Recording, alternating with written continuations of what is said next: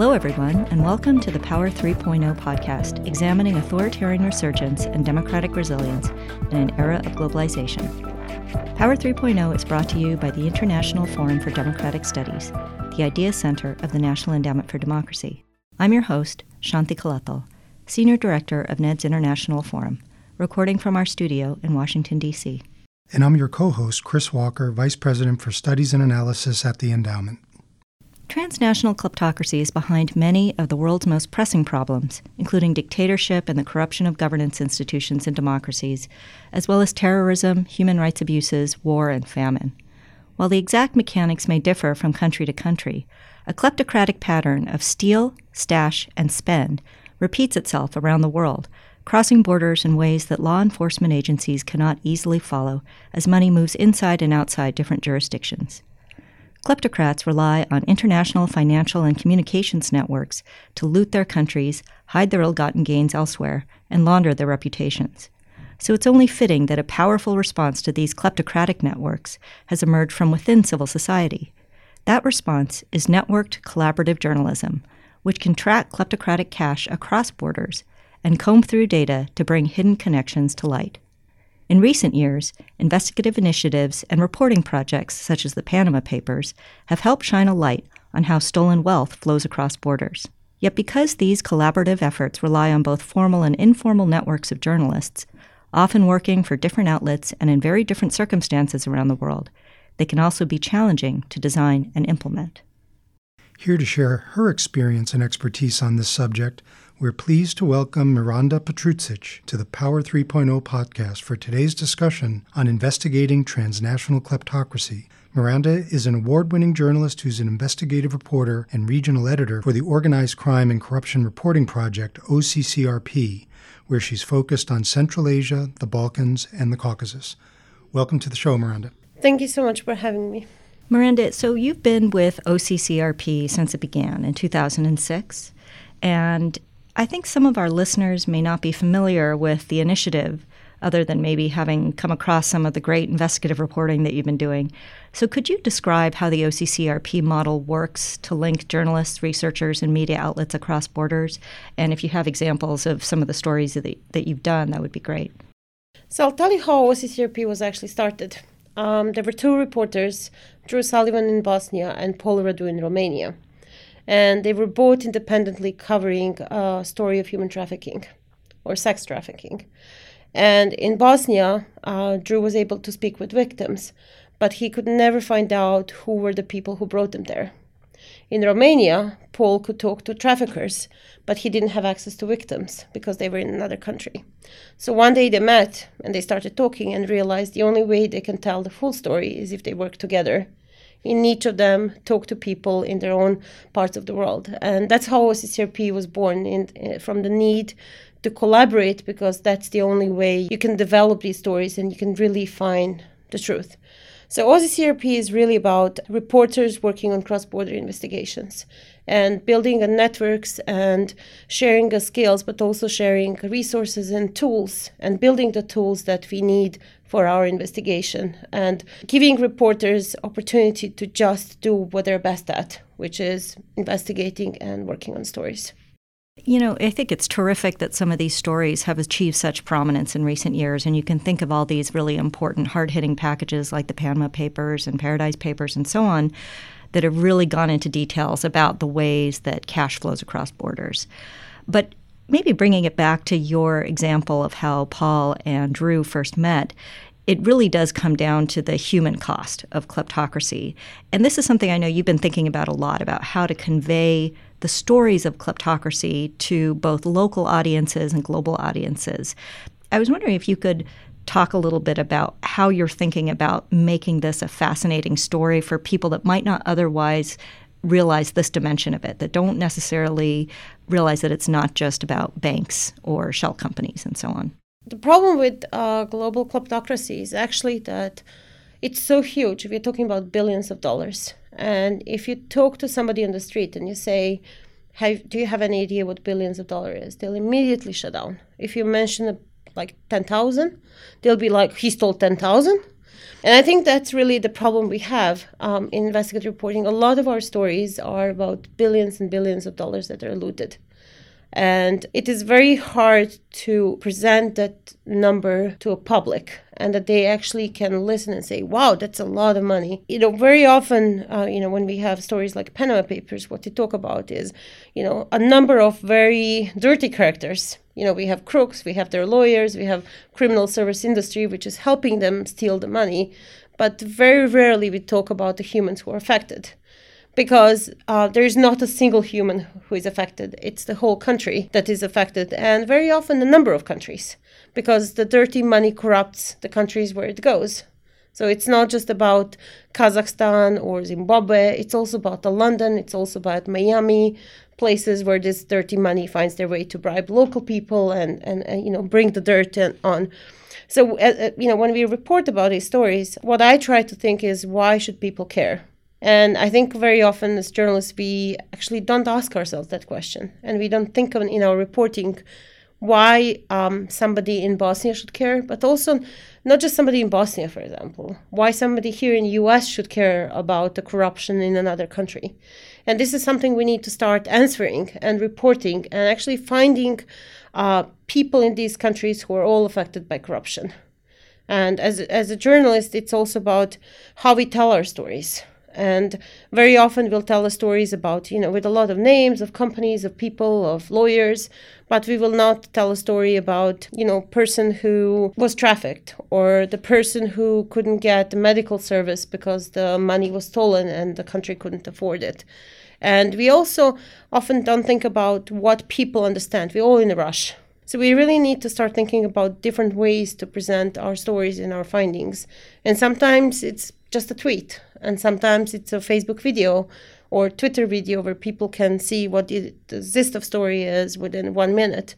And sometimes is writing a story for those who actually can make a difference in terms of policymakers, politicians, other um, members of civil society who can actually take actions in our story.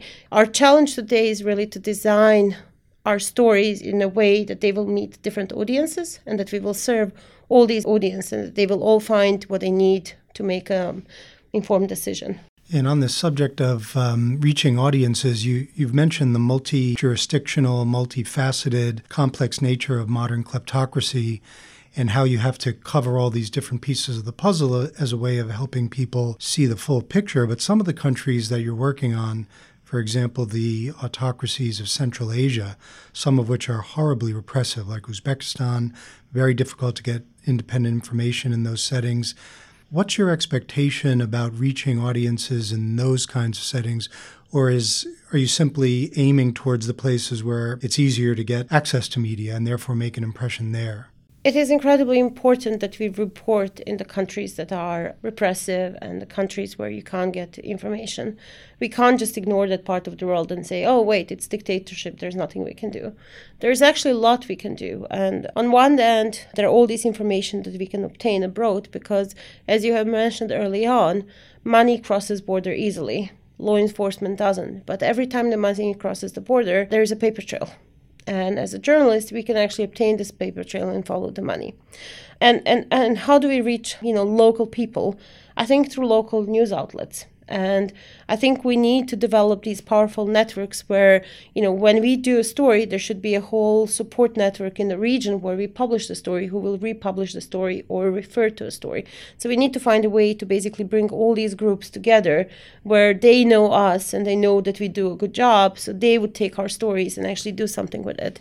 And I think it's working. And, you know, with Azerbaijan, we have done um, a number of investigations, and uh, very often um, channels like Meydan TV would, you know, do a video that would reach a local audience. And recently, our reporter from Azerbaijan sent us a video, and there was this old woman. She's she was 80 and there were some protests and she was shouting uh, aliyev stole the money and moved it offshore and i felt well our story has reached this old granny. I don't know how, but she knew that the money went offshore. And, you know, before, people of Azerbaijan didn't really know that. You know, we would go to a country to report, and they would go, well, you know, I, I need to write to my president to help me solve my problem. And yet, part of the problem was their president. So I think it, I think you know we need to all work together. We have to mobilize and we have to share what we know and spread the truth in a similar way that now the lies are spread. There's so many outlets just copy pasting each other, and we need to you know we need to stop competing because there's no one winner.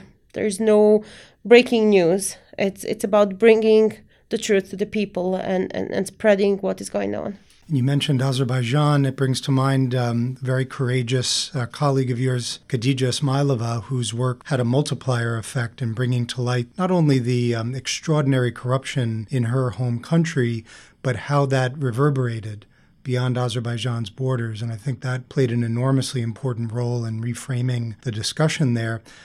I wonder, from your perspective, what you described, Miranda, in terms of the um, efforts to kind of amplify networks in the current environment so that these kleptocratic networks, which have enormous resources behind them, have more competition from the good guys, in essence. What, in your view, uh, still needs to happen to maximize the impact of um, the good networks, if we want to call them those? We need to first get to know each other uh, we need to develop trust and, and you know the topic of trust is something that uh, keeps reappearing because unfortunately in many of these countries uh, local actors are at risks. And you know Khadija is a, a sad example of what can happen when you're targeted by the regime. She has been jailed now that she's jailed, the government uh, she was released. The government is trying to starve her family. Her all her accounts are blocked. She's not allowed to work. She's not allowed to leave country. So in order to build these networks, you have to develop trust, and you have to know each other. So you need to know who are the good actors, and then we need to share, and we need to think outside the box because the sensational headlines, you know, threats of the others is something that spreads so e- easily. Fear spreads so easily but actually the truth and these difficult topics you know people don't want to know about. So we, what we need to do is mobilize and and have different parts of society. We have to have musicians you have to have actors you have to have you know professors you have to have all segments of society talk about a particular topic and raise the issue and you know bring it to different audiences because young people in the country they're not interested necessarily in the news but they are interested in music so we need to tell them what's going on through music. And, you know, we have older generations and, you know, they might trust scientists. And we need to have scientists and we have to have professors talk about certain topics. And, you know, we need to stop trying to be the first one and actually just work together I think I've heard it said before that OCCRP is as much a technology company as a, as a reporting outfit, and that goes to the use of data to tell stories. Can you talk a little bit about how OCCRP both looks at data and then uses it to tell compelling kleptocracy stories in a way that goes beyond just saying, okay, here's an Excel spreadsheet and, and here are the numbers? Uh, you know, I think it, your use of it goes much beyond just individual data points. We are uh, focused on data, and part of it is collecting data and collecting data from uh, all kinds of available sources. We are very much focused on following the money. So, what we collect are business records, we collect uh, leaks of money transactions, because with the journalism, you know, it's very hard to me- remember everything in your head. I know when I first look at the document, you know, my brain instinctively look for what I know and what I'm familiar with it. The things that I've never seen before, the names that don't ring a bell, I, I just forget about. So what we are trying to do is first collect as much information that is out there, but also put the information we have into data repository that can be searched by other reporters and as those reporters can find leads in the data sets that I have for their own stories. Because as a single reporter, we, you know, there's so many stories to tell. I, I would need 50 lifetimes to, to, to, to, to do everything I would like to do right now. And what OCCRP is doing with the data, what we're trying to do is get as many people to report and get as many people to investigate and, and look into the data. So that's one thing. We're trying to build the knowledge. And then with building the knowledge, we're trying to think about the ways that we can tell the stories. And part of it is visualizing the complicated connections. I talked about, you know, people when they see five different offshore companies and so on, they don't want to read that But if we can develop a visualization tools and, and basically present a map for those who are really interested to look into connections and how we figured out something, they can do that. So we are using the data we have in order to tell the complicated parts of our story. And then we use the narrative in the story to uh, draw people to actually read them.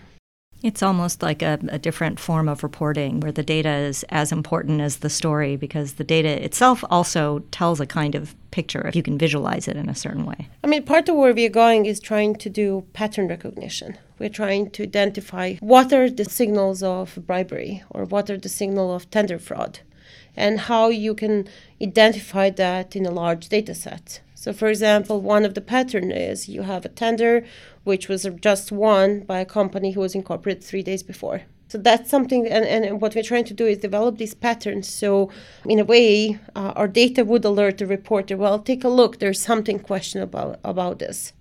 And it, it's actually amazing because technology really enables us to report quicker to get to what the story is quicker. And of course, then you have to do the legwork that we normally do, but at least we can get the leads for stories much faster than um, ever before.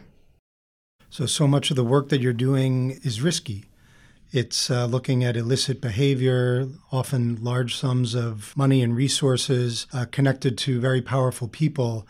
Maybe you can just say a word about the sort of security challenges and the sort of safety issues that are most pressing in this space. Of course, we talked about Khadija Ismayilova, who's a terrific example of exactly certain form of problematic response from powerful actors.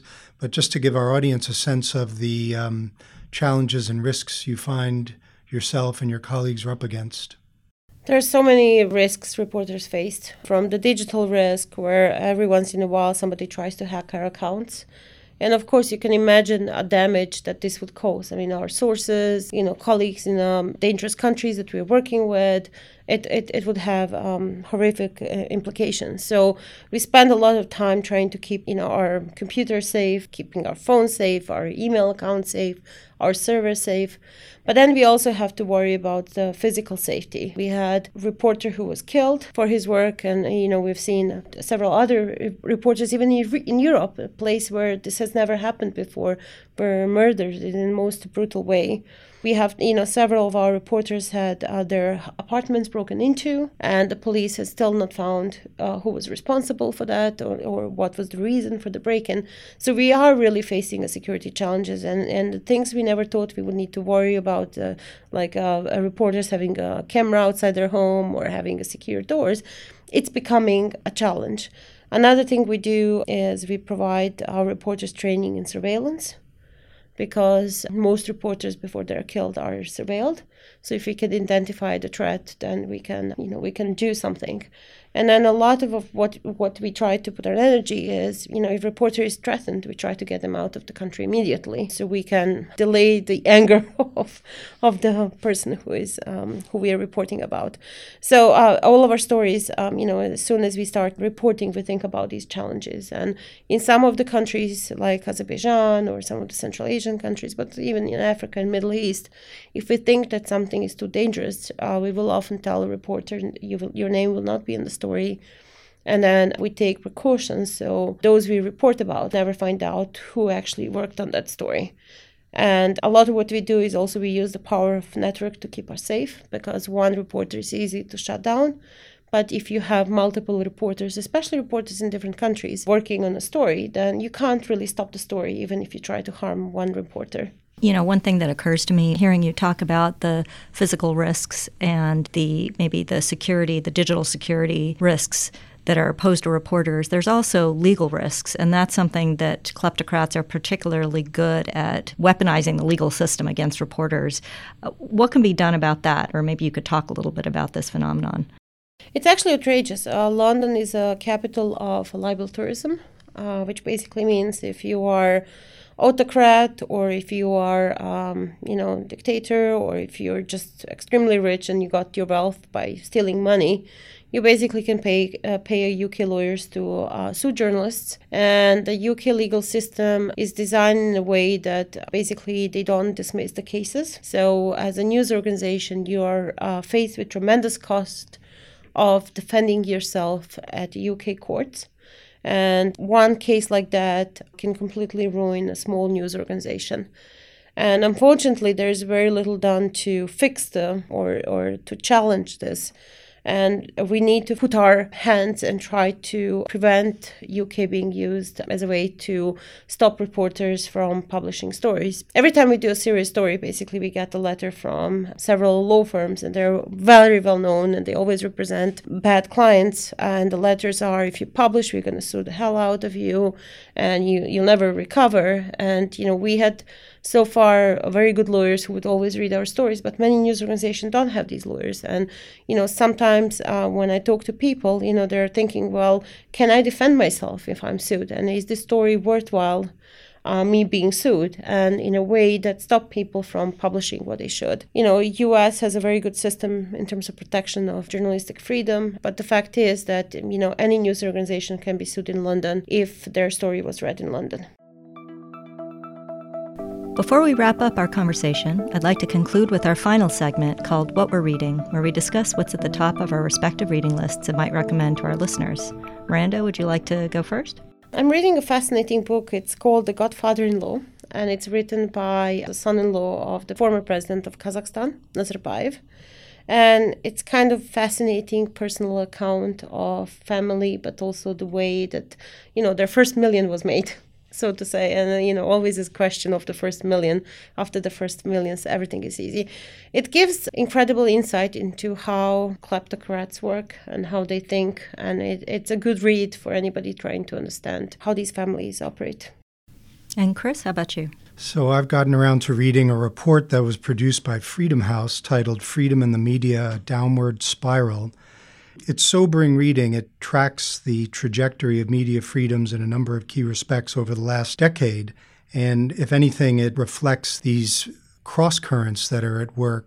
On the one hand, there's serious economic challenges, um, state pressures that are being applied to independent media at precisely the time we need vigorous independent media most, and especially investigative reporting, which tends to be the most expensive sort of reporting to do for all the reasons we've discussed on this episode. And so I would um, commend everyone to this report in very succinct way it communicates some of these uh, significant challenges to independent media that we're uh, seeing on a daily basis. And for me, I'm behind on all my kleptocracy reading, so I'm now tackling a classic of the genre and one that really sets out the thinking behind kleptocracy as it emerged in Russia. It's a book called Putin's Kleptocracy by the late scholar Karen Dawisha, um, who is a widely respected scholar of Russia, whose work we've actually referenced quite a bit here. Uh, it was published in 2014, and it not only describes the circumstances behind Putin's rise, um, it is also a terrific primer on the mechanics of kleptocratic regimes in general. And as an interesting side note, her original publisher in the UK declined to publish the book out of precisely the same concerns that you've highlighted. Uh, eventually, it was published by Simon & Schuster in the U.S., and I think it really goes to the examples that you've talked about, the, the idea of libel law being used to muffle criticism and dissent uh, in authoritarian authoritarian regimes. And I'd like to take this opportunity to thank Miranda one time again. Thank you so much. That's all for today's episode of the Power 3.0 podcast. For more on the topic we discussed today, we recommend visiting the website of the Organized Crime and Corruption Reporting Project, OCCRP, to learn more about their latest investigations. For further analysis of the themes we discussed today and will be examining in future podcast episodes, visit our blog, Power 3.0 Understanding Modern Authoritarian Influence. We also invite you to join the conversation with us on Facebook and Twitter, where you can find us using the handle at Think Democracy. Additional resources are available on the NED website at www.ned.org/ideas. If you enjoyed today's show, please rate us on iTunes, Google Play, or whichever podcast app you use. Special thanks to our podcast production team at the International Forum producer Jessica Ludwig, and our editing and sound engineer Rochelle Faust. I'm Chris Walker with Shanti Kalathil and Miranda Patrucic. We hope you enjoyed this discussion on investigating transnational kleptocracy and invite you to tune in again for future Power 3.0 podcasts.